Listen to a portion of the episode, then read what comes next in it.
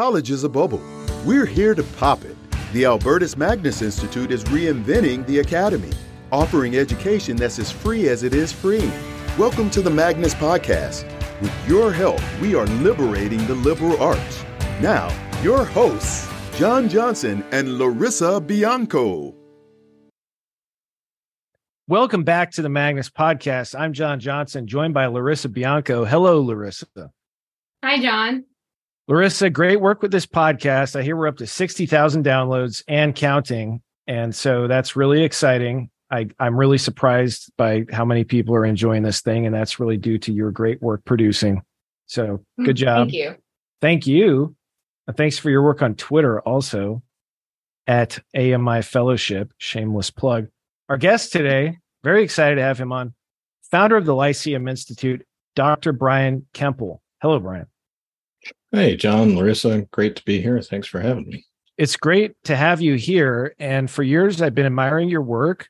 I don't believe that AMI has any competitors, but we definitely have uh, institutes in the liberal arts world who align. And I would certainly count the Lyceum Institute as one of those. From afar, I've been admiring the sturdiness of your ideological foundations in your own words, can you please give our audience an elevator pitch for the Lyceum Institute and the good work it does? You know, well, I think in some sense, I almost don't have to because we are so similar. Uh, and I expect that most of your listeners probably already know why we're doing this, right? Which is that real education, true education has been, you know, sadly, and I always hate to start off this way, but it's sadly been on the decline for quite some time and access and opportunity to to really pursue it has become more and more difficult. And i think with the the digital world the digital environment we have an opportunity to to provide it. And i so agree. that's what we're trying to do. Well well done. And and when we started the, the albertus magnus institute it was kind of a crazy thing. It was kind of a pipe dream. We kind of threw a flyer out there and see what would hit. And to our surprise there's been a great amount of response. I'm sure you can understand that and appreciate it. And were you surprised by the amount of market and interest and thirst for what you were up to there was? Yeah. Um, you know, just to maybe give a little little background to it. Um, you know, I uh, received my doctorate in 2016 which I still feel like was just yesterday, but I'm now realizing that was seven years ago. Um, amazing how time flies. Uh, and I was on the job market for for about two years. Um, I put in 129 different job applications over those two years. Oh, and wow. for anyone who's ever put in an academic application, that's not a little amount of work. That's that's a, several hours, if not days, of your life that you spend on each one of those. And so uh, I I was really you know a little bit in the doldrums, thinking about what am I going to do with myself here. I spent the last ten years, you know, working towards this this doctorate, and now now what? Now what am i going to do? Uh, do i just go on to you know regular life? Do i go pump gas or uh, clean floors in a starbucks um, and so fortunately i was I, had been in a situation where i'd been doing some consulting and some uh, marketing consulting and things like that. So financially i wasn't strapped in in desperate dire straits or anything. Uh, but i thought you know i i just i, I love this too much. Let me see if people would be interested in some sort of online courses that are not for any certification or degree or anything but just because they love learning and to my shock and surprise here i am just a random guy with a you know small social media presence. And i've got people who are willing to to sign up for courses and and spend their time and their energy and their effort on it. And so it's just grown steadily ever since then that's so beautiful and thank you for reminding me why i did not pursue a doctorate besides the fact that i probably not cut out for it i was terrified of that situation uh, the job market is is no fun in, in our field of course in our academic field but tell us what uh, a student might expect in the Lyceum Institute. To whom do you market? Who's appreciating the material? And what's the experience like? Uh, tell us. I know there are some differences between Lyceum and AMI, just pragmatically. What are they? Yeah, well, I, I think um, most of our our students, and maybe I should explain a little bit structure wise. Um, we kind of have two different ways of being involved with the Lyceum. Uh, we have enrolled members who are parts of this this persistent online community that we have who um, will take seminars but can also enroll in our language courses. Uh, we teach currently latin. We're going to be adding probably you know knock on wood some greek this year or maybe early next year. Uh, and then looking to expand to german and french as well in the coming years. Uh, we also have trivium courses um, in, in grammar logic and rhetoric. Uh, and so enrolled members can participate in any of that. There's also various uh, open chats that we have twice a week. We have a happy hour every Wednesday evening uh, where people just sort of talk about whatever topics are sort of on everyone's mind. Uh, we have, um, you know, art discussions, discussions of literature, sort of informally uh, as part of this online persistent community. Uh, but then there are also the seminars, which are in some way really the the, the beating heart of what we're doing, uh, and, and, these are open to the public for for non-enrolled members. So if someone wants to just take a seminar and they don't have the time to commit to being a fully enrolled member, they can just come in and, and take a single seminar uh, here or there. Um, and so those seminars uh, are are focused in philosophy, and they cover a wide range of topics. Um, we've got you know politics and ethics, uh, metaphysics, the sort of more standard ones that you'd find in in you know broadly Catholic aligned institutions or traditional institutions. Uh, but then we also have some things more focused, um, Thomistic psychology in particular, uh, wow. semiotics, um, and then special topics as well. Uh, right now, for instance, we have um, one of our faculty fellows is teaching a seminar on uh, John Henry Newman. Um, so wide range of topics or wide beautiful wide range of things what is your tuition model if any yeah we have a, a pricing model of subsidiarity. Um, so we've got three different levels for for enrollment uh, the most inexpensive being at $10.50 a, a month and that includes access to language um, trivium.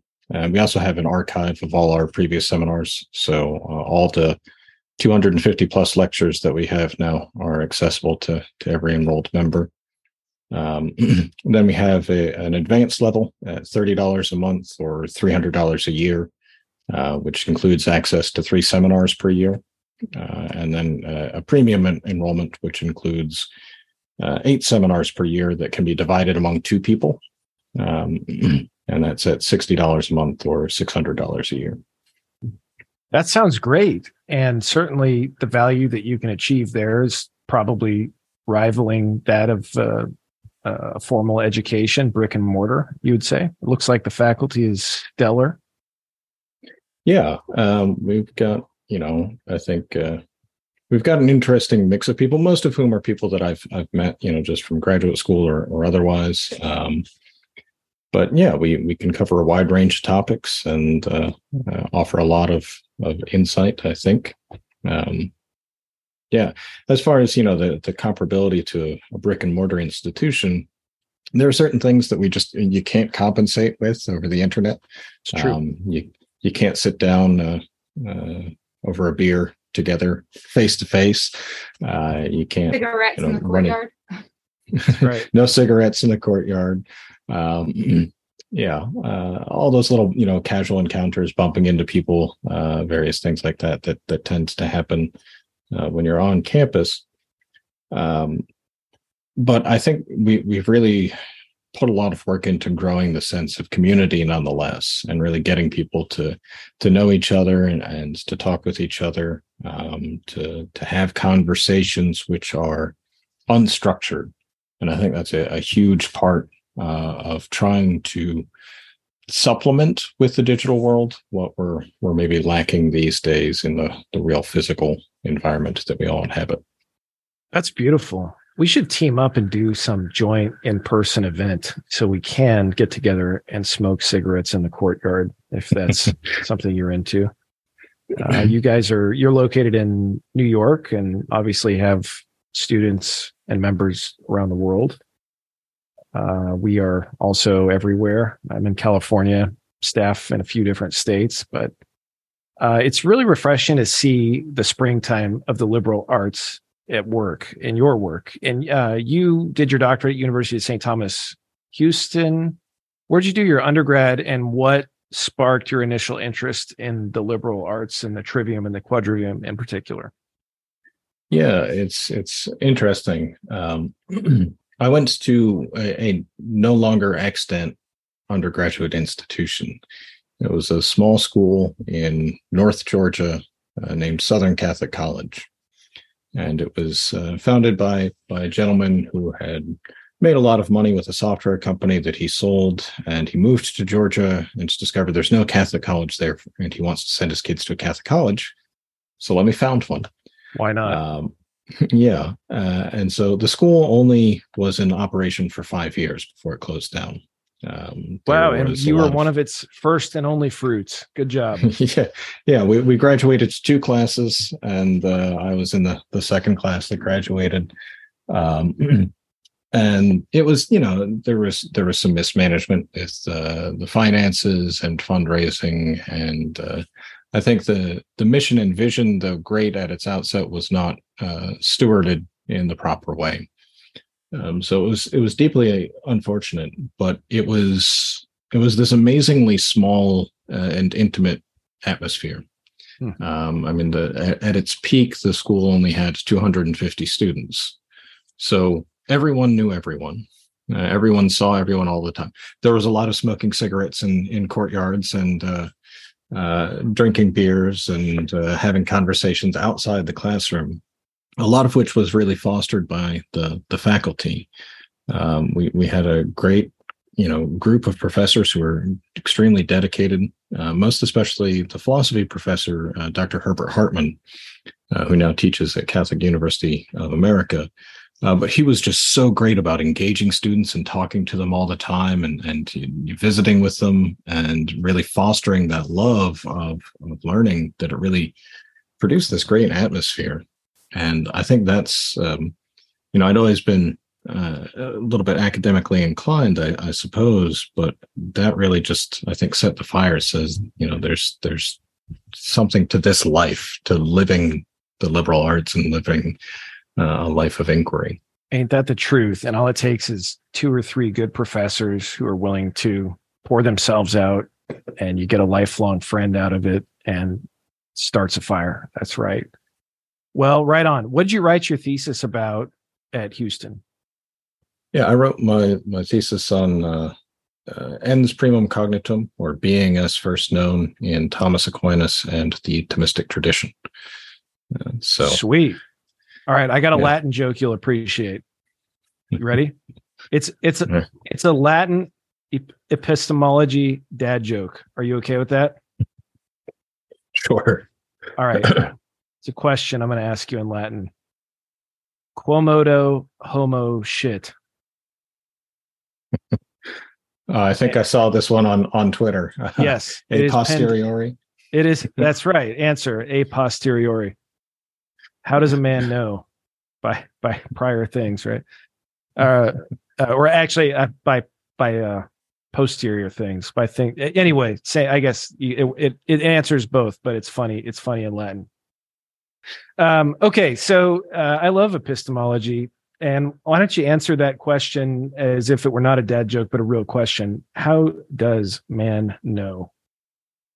Yeah i mean in in some way this is um it's probably been my central interest ever since undergraduate really probably second third semester of undergraduate. Um, i can't recall exactly which order i took which courses in at this point. It's been been a little too long.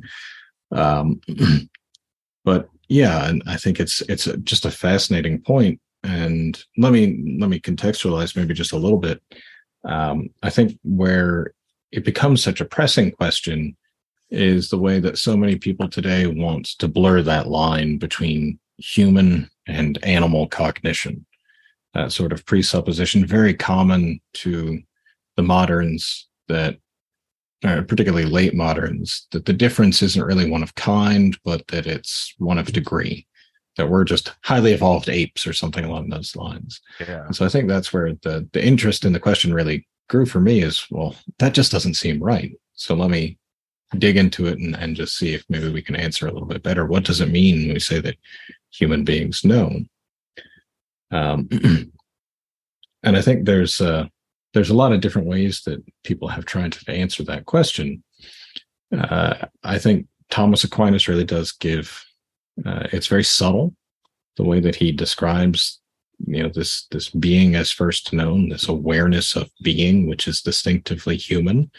Uh, but it shows up everywhere in his his corpus that the first object, the proper object of the intellect, is being. Well, what does what does that mean?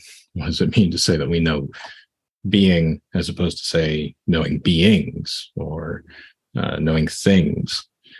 Um, so, uh, yeah, I don't I don't want to get too deep into the weeds here. Oh no, um, go deep into the weeds, Brian. Please. Deep into the weeds. Okay, well, um, part of the the central element, I suppose, in in the dissertation again um, is really distinguishing that uh, human cognition from animal cognition and seeing how for for human beings uh, our experience of of objects um, and here's a little etymological historical background on the word object to to get into the weeds. We use that word completely bass backwards today. Yes we do Objectum, yeah. Objectum, a, a, that which is thrown in, against. A thing in the way, yes. Yeah. Um, and so recognizing that that all animals have objects, but only human beings know things, that we know things in a way as something which does not reduce to the manner in which we have objectivized them through our sense perception, that we have an awareness of the irreducibility of the thing to the specific manner in which we have objectivized it. That's what Aquinas means by saying that being is the first object of our intellects, that we have this awareness of that irreducibility of the objects of our cognition, which opens up the whole world of, of species specific, distinctive human intellectual inquiry. Is the distinction between the way a human knows a thing versus, say, an animal bumps into an object uh, rooted in our ability to abstract at all? Um, so, uh, yeah, uh, I'm actually not a huge fan of the word um, abstraction, um, and, and I think part of the reason why is that it it suggests something. Not that if you understand it properly, it's it's problematic, but it suggests this notion of of looking into things and pulling out some sort of intelligible skeleton uh, that's hidden within them. And yeah, I and I, maybe... I, think you know I I understand the way that that word is is perverted with the moderns to some extent, but there is also uh, an extent to which I look at my desk, I immediately can tell the difference between my desk and my microphone. And if I were to walk into a room, I'd be pretty able uh, quickly to discern all the desks in the room. Uh, and but when I know the desk as a thing, I don't have mahogany splinters in my brain matter. So, in order to get deskness up here, there has to be some sort of spiritualization or abstraction. Is there a better word for that, in your opinion? um, I I would call it just something like intellectual discovery, discovery of of the intelligible meaning of what it is to be a desk, because we find that that animals um, also have cognition of of things right as as objects not merely by bumping into them but by anticipation of them or uh, desire of them seeking of them um, even in their their absence right? Um, so they have a kind of in late scholasticism they make a distinction between intuitive and abstractive awareness for instance Mm-hmm. And uh, abstractive awareness is the presence of something to the mind without it being immediately present to the senses. And this is realized to be common between humans and animals. Otherwise, an animal would never go looking for a stream that it has previously encountered to find a drink. Whoa, there's a lot we have to unpack there. Okay, so what would be the difference between something? How is something intelligible to the mind? And if you were to put Aquinas's language on that, you made a distinction, I think, between intellectus and ratio. Is that accurate before I go further with that question? Um, yeah, and I think even the word you know ratio is is kind of a loaded word. Yes. Um, and this is something that you find again in uh, one of the areas that I uh, have developed a, a, bit of a specialized interest, um, and that is incorporated fairly heavily into the dissertation, is in the work of um, John of St. Thomas, uh, John John Poinsot, as he is also known. Um, and Poinsot makes this point very clearly that uh, you know we we talk about ens rationis, beings of reason, entia rationis, and yet you know non-human animals form beings of reason as well.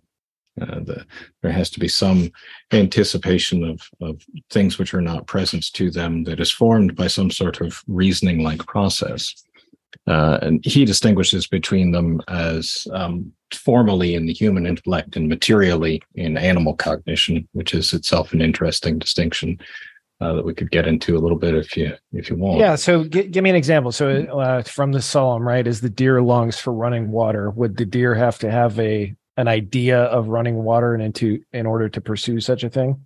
Well, it would have to have something like a percept or a phantasm of a phantasm. stream or of streams just generally. Um, so or I live. Would, would we uh, call that a memory yeah. or not? Um, Yeah, Not in the I sense mean, it's, that, a, it's a kind of yeah, it's a kind of memory. Um, we'd have to hmm. probably pull apart all the internal sense faculties that are elucidated in scholasticism of uh, you know the the imagination, the cogitative or estimative, and the, the memorative. Um, but certainly, there's a memorative retention in non-human animals of various particulars and even patterns of particulars that they've encountered. Um, we've probably all, for instance, uh, uh, come across a, a dog with a racial bias, right? Um, I don't know what kind of dogs you hang around, Brian, but I've I've never come across a dog with a racial bias. Yeah, uh, well, it, it, happens. It actually happens fairly commonly. I know, I'm just um, kidding. okay, there there is a if we just break down these very imperceptible but very real parts of any act of knowledge from a human as you said earlier, the first is the sight of the good, and that happens receptively in the intellectus, in the passive, in the passive dimension of the highest faculty, which turns out to be the receptacle of ultimate knowledge. But that's a spoiler alert, I guess. So, but is that is that fair to say? Well, um, uh, I'm I'm not sure. Maybe you can try putting that out again in maybe slightly different terms because I think I maybe lost a little something there, or maybe it cut out for a second. Yeah. So in any moral act or in any act of knowledge, the first movement, if you want to call it a movement, uh, but more of a passive receptivity, is at the is in the intellective faculty, and it's a simple sight of the thing, a reception of the thing. Right. Oh, so it's it's a reception of um yeah uh simple apprehension i think is maybe a little bit of the term that you're you're, you're yes. getting after here yes yeah. um and simple apprehension um usually is uh, you know put in the context of the three operations of the mind simple apprehension being posited as the first. Uh, sorry if you hear some noise there. Someone's mowing their lawn. Um, oh no i don't. No problem. Yeah very good.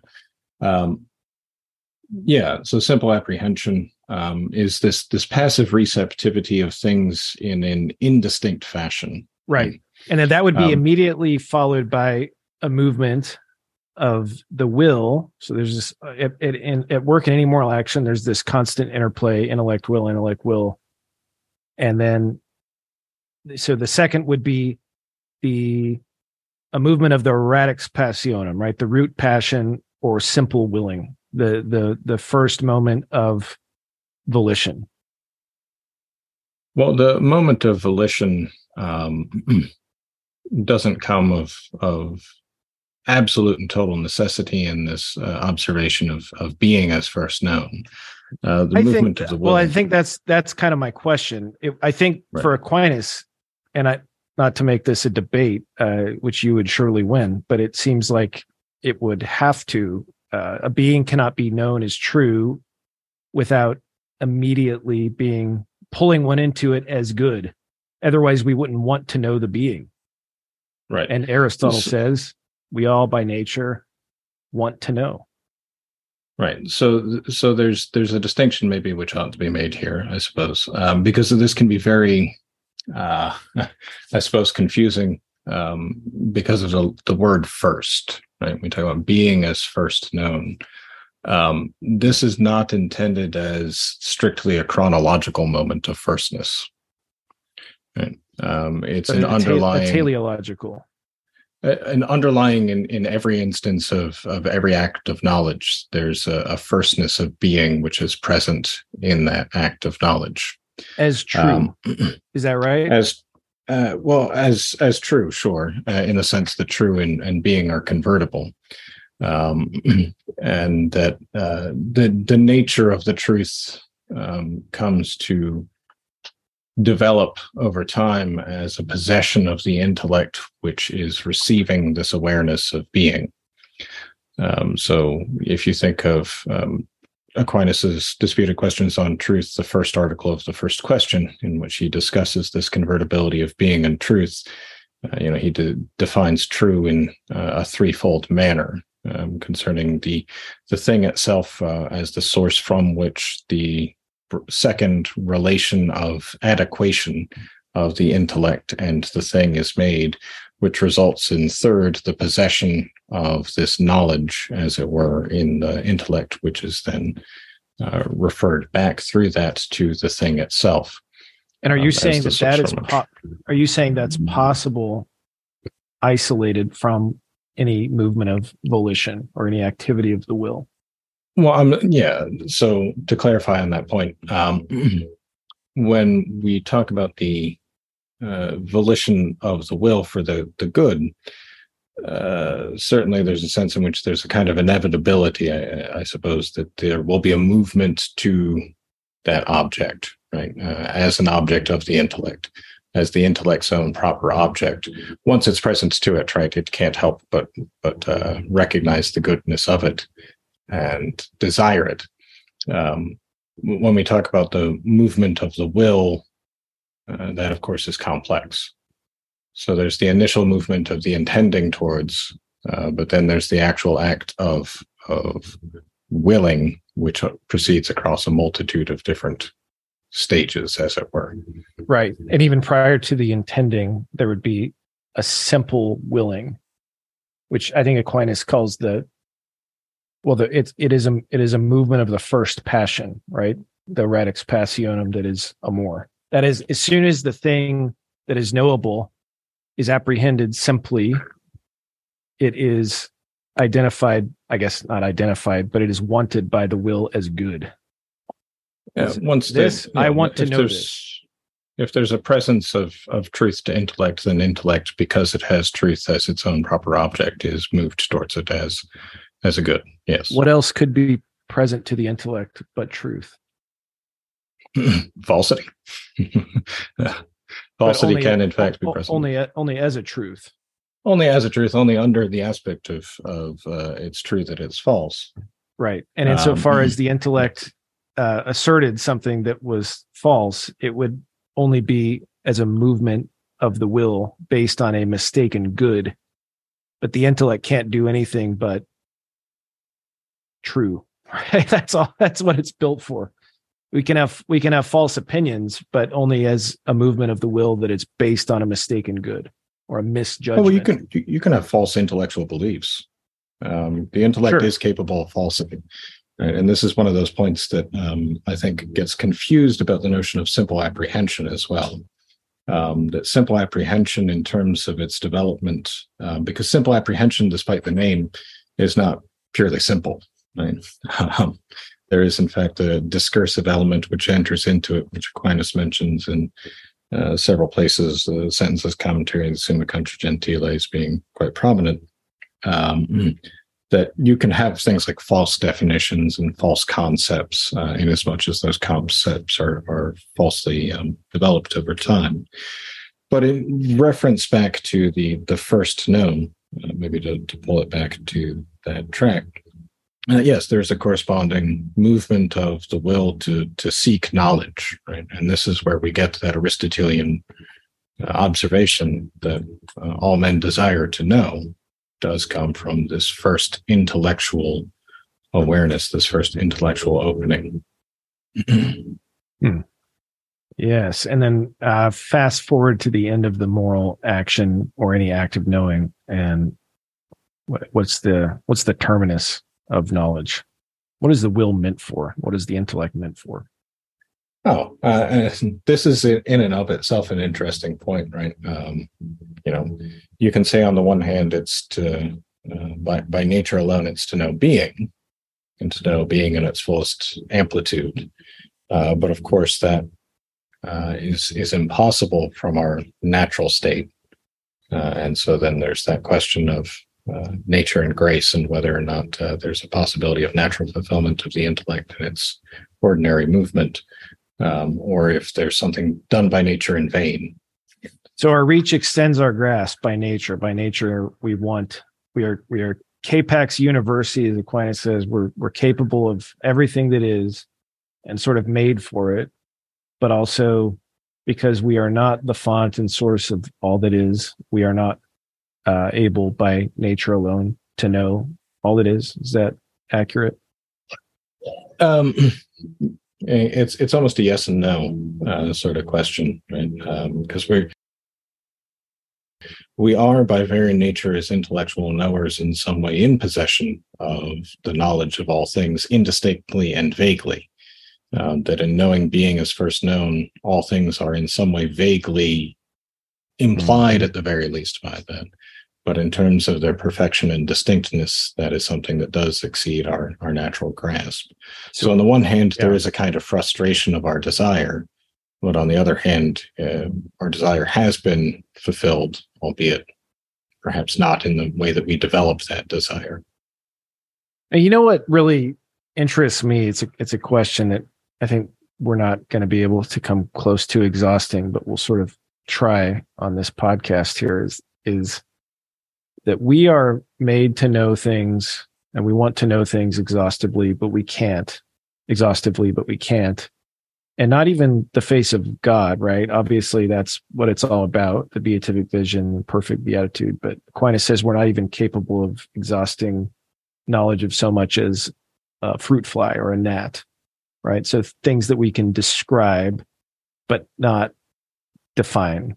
Uh, that is not have you know this complete even even artifacts. We can sort of i can know what a guitar is because i can make one. I can't but if i could if i were a perfect luthier or something i'd be able to do that and then know this artifact.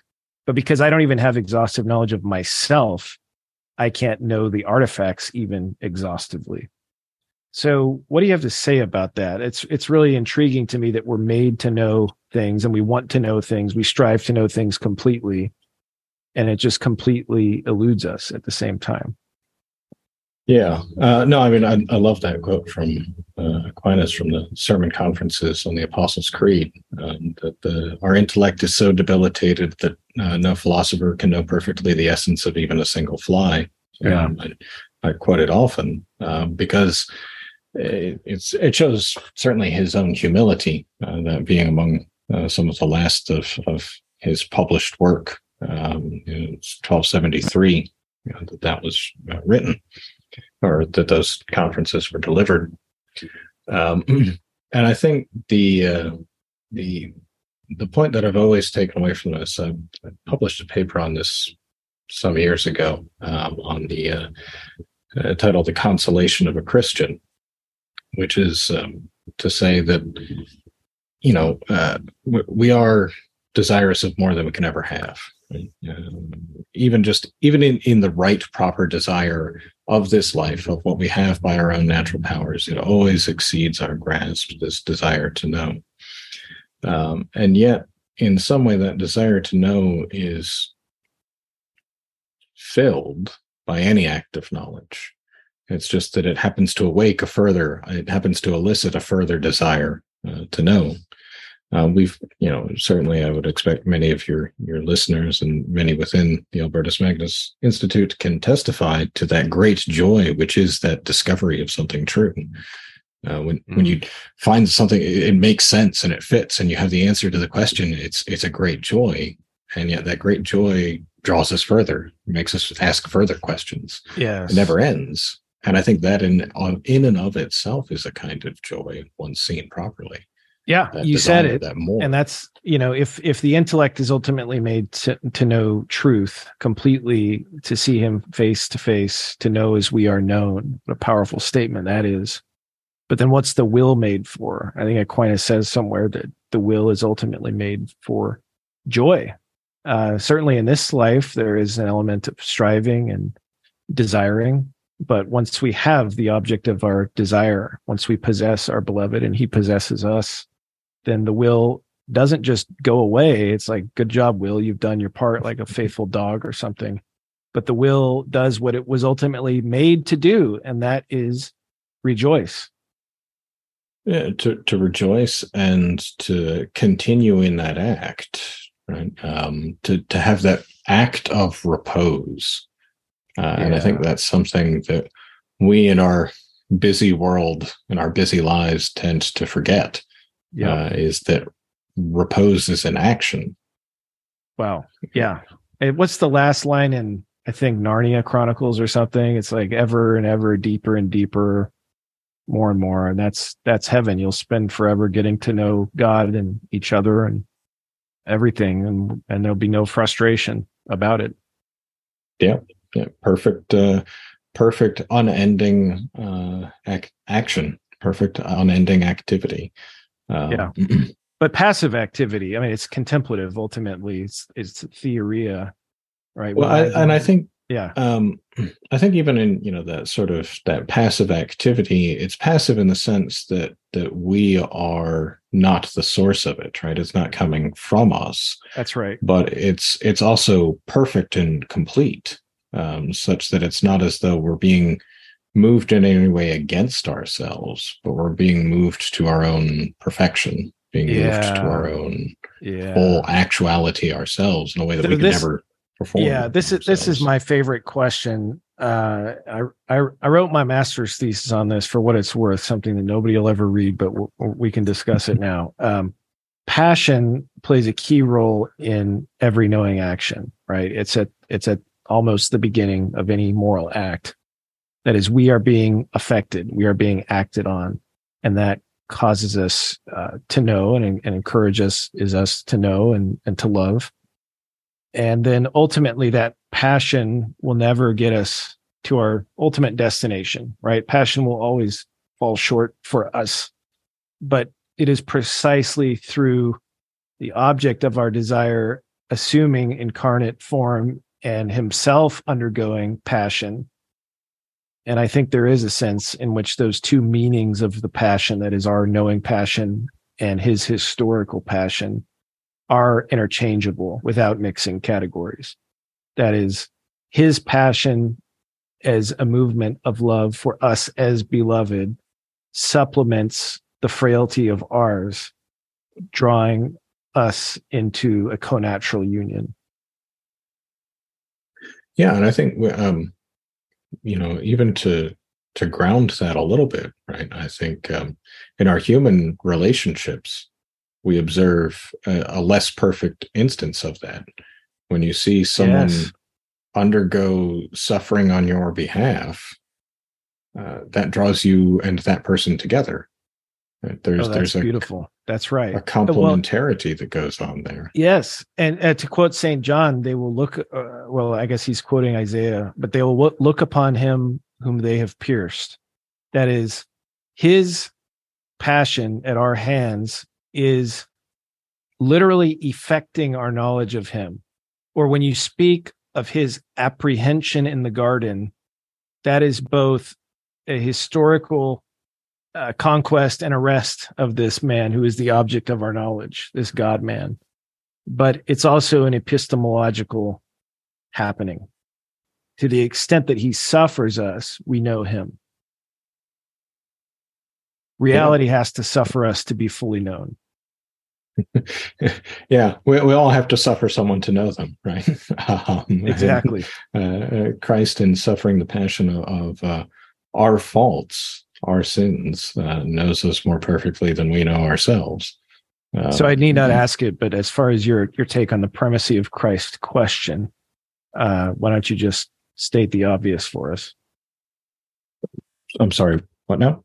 The primacy of Christ question, uh, the the the great debate between the the Thomists and the Franciscans. Does Christ need to become incarnate uh, from the beginning for our beatitude to take place? uh, from the beginning, right? Um, so prior to uh, pre pre lapsarian pre lapsarian. That's right. What is what is this strange tree of life doing in the garden alongside the tree of knowledge of good and evil? Yeah. Uh, no, I mean, uh, I'm I'm going to take the Thomist side every time and almost every question. Wise man, Larissa, you must have many questions bring us down to earth. Okay. I wanted to go back to your paper. So there is on the Lyceum Institute website, it's a education in digital life, I think is the name of it. Is that correct? But it's 115 pages all about the, the founding definition of the Lyceum Institute. So if you're interested to our listeners, go check it out. But the essay that Brian, you specifically wrote about signs and meaning. Mm-hmm. And it's interesting because what you and John are talking about regarding meaning and knowing is all through this. And there's a there's some points that I wanted to pull out and read because you're talking about these deers by the water and it's it's great, but I'm not going to. Our listeners can go find them. It's good. but I yeah, I want to ask you, you, you, I think that you're saying before knowing and being, and in order to, well, I don't know, can you kind of help draw the connection there between these signs and the significance of these signs to knowing? Yeah. Um, so, uh, just very quickly on on that document, it is uh, we put together a little um, founding declaration for the Lyceum, sort of the vision of education that we have. Uh, and then there's a, a group of um, six different six different essays in there, I believe, uh, by myself and some other faculty fellows that just sort of expound on a few of the themes. And the one in particular, which uh, Larissa is referencing, it's actually uh, I initially gave it as a lecture in a slightly different format at uh, St. Vincent College in Latrobe, Pennsylvania um, just sort of trying to to introduce uh, semiotics and and the meaning and nature of signs, and the notion of uh, what a sign is. Um, to back up just a little bit, this was the the the passion project, if you will, of my dissertation director, uh, John Deely, who was uh, a brilliant, but uh, I think often misunderstood and uh, at times rather cantankerous individual. Um, so uh, I've been trying to, to, to help make his work a little bit more accessible to some other people. Um, and John is uh, he was a prolific author. Uh, he wrote, I believe, 26 books, um, co-authored or edited another 36, and published over 200 academic articles in his career. Uh, but his his magnum opus, or at the very least his his largest and lengthiest work, um, not that this is great for for a podcast, but uh, it's this you know thousand page tome, uh, Four Ages of Understanding on the, the history of philosophy and he interprets um, the the four ages of antiquity, the what he calls the Latin age, uh, as opposed to the medieval, uh, the modern, and the uh, as yet not fully named postmodern age. Uh, he tells the story uh, in terms of signs and what a sign is, and how understanding or misunderstanding the nature of a sign leads to an understanding or misunderstanding of the nature of human knowledge. Uh, as all knowledge is through signs. And this is something which became increasingly evident throughout the Latin age of philosophy from Augustine up until Poinsot and shortly thereafter. Uh, but that was very much lost in the modern age. The modern age lost the, the reality that cognition is mediated through signs. And, and this has led, I think, in a lot of ways to an awful lot of the uh, intellectual problems which plague our current world is this mm-hmm. misunderstanding of knowledge as being uh, by by means of signs. So, uh, in some sense, the the uh, idea of semiotics as the study of signs and its incorporation, particularly into the Lyceum, is that you know today I'd say we we suffer from a meaning problem in the world. Right, that's maybe one way of of articulating something that's very much at the basis of the problems that we see today. Uh, there's a problem of meaning. Uh, people don't know what meaning is. They don't know how to find it, and they perhaps despair of its its possibility of having a meaningful life. Uh, so I think semiotics is something which can retrieve a, a, proper and accurate understanding of knowledge and how we discover meaning is something quite essential to to recovering from our our nihilistic atmosphere of today. Hmm. Wow. And there's so much. I mean, you could take this on epistemologically, you could take it on politically pretty easily. There's this undercurrent of tribalism uh, politically these days. Everybody wants to belong to something. They're thirsty for belonging. They're thirsty to to be a part of something greater than themselves. Where did we lose uh, the meaning of meaning? Where where does the breakdown happen in the history of thought, and where do you see it being recovered now? Besides your thesis. uh, I hope my thesis helps. I hope my thesis helps, but I don't think it's going to uh, do it all on its own. Um, no, I mean, it, you know, these these questions about where do we we find the break are always interesting because uh, it's not just one break, right? It's not as though there's one singular watershed moment where you can say, "Oh, this is where the dam, you know, completely uh, fell apart." Uh, it's bit by bit. Um, so you can you can go to Occam, um, you can go to if you really want to, you could go to Scotus. Though I think Scotus gets a, an unfair shake uh, to some mm. extent um, in in this history. Uh, but Occam uh, Suarez, um, all of the various disputes and debates about nominalism that come about in the 14th and 15th century um, that carry onward up until the the 17th. Um, uh, you know, the followers of Occam and, and Suarez in particular are um, jointly influential on Descartes. Uh, Descartes is is one who I think certainly does bear considerable weight in the, the loss of meaning, um, not necessarily by his simple rejection of Aristotle um, and Aristotelian natural philosophy, but by his his presupposition, which is that ideas are the direct and immediate object of our cognition, that we know what's in our minds and that we then make a further active comparison between the knowledge in our minds and things supposedly outside of them. What's curious about that to me is how every modern responding to Descartes just accepts that presupposition without questioning it. Uh, that hmm. presupposition is accepted without question in Locke and Berkeley and Hume and in everyone in Kant and everyone who's a major influence in the modern period. Uh, even even someone like uh, uh, Thomas Reid um, accepts it as at least a position against which one must must try and combat, um, and he kind of muddies the waters in various other ways.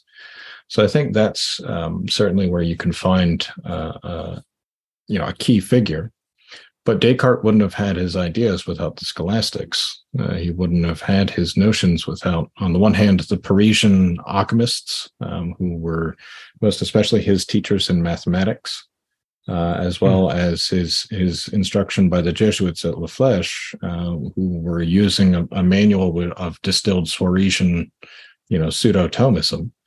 Uh, and you wouldn't have had Suarez without uh, Occam and and all these other figures as well. So there's a long, you know, sort of system of roots here. I think in terms of this loss of meaning. Um, I think it becomes more sharply realized in in the 19th and 20th centuries as uh, we have increasingly a divorce between things like Christian faith and and reason, and as the Christian sentiment starts to wane for various reasons, you see that, well, uh, sentiment without reason can't really stand on its own, and the sentiment can be destroyed by environments and all these other sorts of things. Can you offer a non circular definition of meaning? Non circular definition meaning. Um, well, uh, I think to, first it's helpful to disambiguate um, that I think meaning, as we use it as a word, um, not quite equivocal, but uh, perhaps am, ambiguous or analogical. And unless we can identify the core root meaning of meaning, we uh, misunderstand what we mean. Um, By the way, I wasn't accusing you of being circular at all, but I'm sitting here trying to yeah. get a pretty precise definition of meaning without being circular, and I find it's rather challenging. Yeah. So, um, well, and I think this is where that disambiguation can help because we we often use the term meaning in the sense of what is meaningful or that which has some sort of uh, at least generally teleological importance to us right? That there's a, a, purposiveness which is fulfilled by the attainment or the pursuit of some goal. Um, so your your your um, family is is meaningful to you or it's meaningful that you do things with or for your family uh, so that general sense of the term but i think there's also in addition to that the sense of referential context, uh, by which I mean the way in which something is specifically related to you as an individual, such that it comes to have a precise, distinguished meaning. Um, so uh, sometimes that that can overlap with the teleological, um, but you know, how would you uh, translate meaning into Latin? Sacramentum. Uh, I mean, sacramentum. I, I think um, pertains more to a specific kind of of sign, a specific kind of, of sign relation. Um, well, trying, I, I mean, I guess is, I'm trying yeah. to get it back to the, the, the Greek mysterion. I don't. So I don't know. I mean, I don't know how. What would be the best way to translate into Greek or Latin, which might help us reverse engineer the definition of meaning. Well, and I think uh, I think maybe if I lay out the the third sense in which we typically use the word, um, this might help because it might show why why we, I don't think there is a direct um, Latin translation for how we use the term in English. Right. Uh, because the third sense in which we we say it, and this is one that is often used and very seldom evaluated, is that we're talking about what things are in themselves. Uh, we're we're talking about you know the meaning of something right as what it is regardless of what i happen to think about it. So you know i can think that water is made up of uh, you know other things like heat and earth or something like that. Well that's not what water really means not just the word but the concept. The concept of water signifies something other in its own being than that false definition or that false conception of my own. And so there I would say what we're really talking about, if we wants to put a Latin term to it, is quidditas. Uh, whatness. I was just going to yeah. say it's it's did we stumble upon uh, another transcendental here, right? All that is is meaningful, but then there's actually already a word for that. So quidditas or even veritas.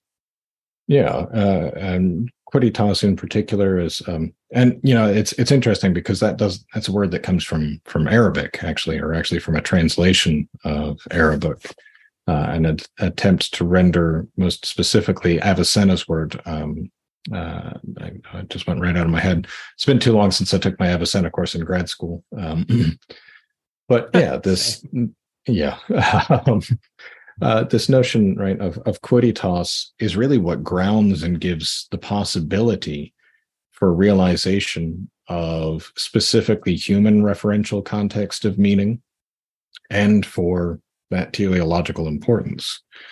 So if we're going to to talk about meaning as something which I do think analogically comprises those three different senses, it has to have as its primary analogate the sense of the quidditas of things, uh, the, the mind independent, cognition independent, awareness independent, whatever we'd like to call it, uh, way of being that things have in themselves, um, from which we can uh, develop contexts of further meaning. Um, that's actually that's a point that it, that isn't discussed in my my dissertation, but in the second book that I wrote on on and Heidegger. But.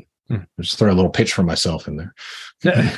so, so we have to say that everything there are different kinds of things. Uh, everything that we know is a, is a different sort of whatness, but then with that, there's also a communication or transmission or reflection of all that is. So Blake says, right, to see heaven in a grain of sand. There's something about each whatness somehow as a prism reflects the rest of the of the quiddities. And could we call that meaning? Uh, well, I mean, I, I, think we would distinguish between, um, and this is a very interesting point that I find uh, is beautifully articulated, in fact, in Thomas Aquinas' Summa Theologia, uh, question 45, article 7, uh, which specifically addresses whether there is a trace of the Trinity in all things. Heck yes, um, there is. Yeah, and and in that discussion, um, he takes up principally from Augustine, but from a few other sources as well. This this sort of ubiquitous threefoldness which is found in in all beings, distinctly in human beings, and that there's an image of of the Trinity in human beings among created substances that we have direct observation of, um, but also uh, a trace or a vestige in all other things, inasmuch as all other things have not only the fact of their existence, their their substantiality, which is a reflection of the Father, um, as well as an intelligibility or the species, the species, or the quiddity, we could say, which is a reflection of the Son, the Logos, the Word, but also they have a relativity, uh, a being towards, or a relationality to them, which is an image or a reflection rather of the spirit. And so in understanding the quiddity of any one thing, that quiddity is by its very nature in relation to things other than itself. Would you pin that uh, just to to get a little more color on that? Would you pin that relationality on aliquidity in Aquinas's language, or what does he do? Yeah, uh, it's interesting. Al- aliquid, right, is uh, it's listed as a transcendental um, yes. uh, and it, it's listed as a transcendental, which is a kind of negation, right? A kind of right. negation. It's this thing and not that thing. Yeah, some some other what, right? Uh, mm-hmm. Broken down by its etymology, and so uh, yeah, that that in realizing any one what, which is in and of itself finite, uh, we distinguish it as some what, which is not another what. Um, yeah, but that but with yeah. that the import there is that there's a there's a relationality just by it being not this thing but it's still a thing and somehow related everything is related to everything else. Like you can't i could just give you any noun right? Shoelace. You can't tell me anything that has nothing to do with shoelace. There's always a connection. Yeah. Uh, uh, so, and yeah the shoelace uh, on on my boots downstairs has something to do with alpha centauri that's yeah. right that's right. You could be you, you could don a shoelace while thinking. You you are donning shoelaces at this very moment while contemplating Alpha Centauri. But enough about shoelace theory. I don't think that uh, I don't think that Aquinas uses this language in this context, but isn't there another reflection of the Trinity in all things? And again, it's a very it's a it's a whole other question whether for Aquinas beauty is it transcendental. You could say yes, you could say no. But everything is knowable. Everything is desirable as goods. Everything is true. Everything is good. And also, in a sense, everything is enjoyable as you take delight in union with this thing as true and good. Does that not demonstrate a reflection of the Trinity in itself? yeah, I, I, think actually the notion of beauty and even the way that Aquinas treats of beauty pertains to that because uh, beauty is is very much relational in the way that Aquinas discusses it. Right? Um, that it's it's not just right. about the it's not just about what's in the thing, but it's about that it's being you know appreciated by the one appreciating the beautiful. Um, that there's there's that being drawn towards it, um, and I think that uh, you know. To, it's it's easy to get a little sucked into sort of numerological things, right? Um, but certainly we do see the threefoldness, I think, really quite everywhere in in the universe and in human experience of it. Um, even in something like uh, the rhetorical appeals, the appeal to reason, the appeal to passion, and the appeal to to ethos. Um, I think there's a comparability even there to to the true, the um, good, and the uh, the beautiful, perhaps. Um, wow. So never, yeah. That, that, and that's obviously you're you're basically quoting Aristotle's rhetoric. Does Aquinas make that same judgment? That's that's really good news. I've never heard that before. I think that's beautiful. And I don't know that he does. Um, in fact, uh, uh, we we just did, or we we just did the rhetoric uh, last year um, in in the fall, um, or I guess no, in the summer last year we did a, a rhetoric course, and uh, it had been a long time since I myself had gone through Aristotle's work on it, and I just I saw it completely differently. First of all, there's a great translation uh, that just came out last year or the year before, I think, by Robert Bartlett, uh, which helps a lot having a good translation um, since yeah. my Greek's pretty poor. Um, but yeah, uh, you know, Aquinas uh, in his treatment of of the rhetoric, he got the rhetoric fairly late, I believe, uh, in Latin translation in his life. Um, so it was really only when he was writing the Summa that he had it, and it was still fairly, I think, sketchy. Moerbeke's translation wasn't maybe as as great as it could have been. Um, yeah, I just taught a class for AMI on Saint John's Gospel and what I think is his use of Aristotle's rhetoric. I think it's almost hard to doubt that he John himself didn't have access to it. Uh, speaking just, of, go ahead, Larissa. Sorry, I was just going to say, speaking of Saint John, which yeah. I might embarrass myself in front of John because it might actually be St. Luke. But one of the gospel writers, when they're talking about Christ's miracles, they it's called he refers to them as his signs. Is that John? He never once calls them miracles. They're always signs. And thinking yeah, about that in light of this conversation is kind of amazing because it shows the signs, the actuality of Christ. You see his you see his signs, but they're not they're not just miracles. It's easy no, to say, "Oh, yeah, it's a miracle." No, right. they're signs of who Christ is. And I said I wasn't going to, but can I read this small portion from this because I think this ties it all together really well. Yes, and that is John. That's his the whole book of signs. It is John. Yes. but you said um what makes semiotics inherently interdisciplinary is the commonality of signs the action of which cuts across all objects we might study. Down a little bit. Um, if we wish, hold on, where is it? Okay, I lost it. All our pursuits of knowledge are ordered to objects, but are ordered to objects by means of signs.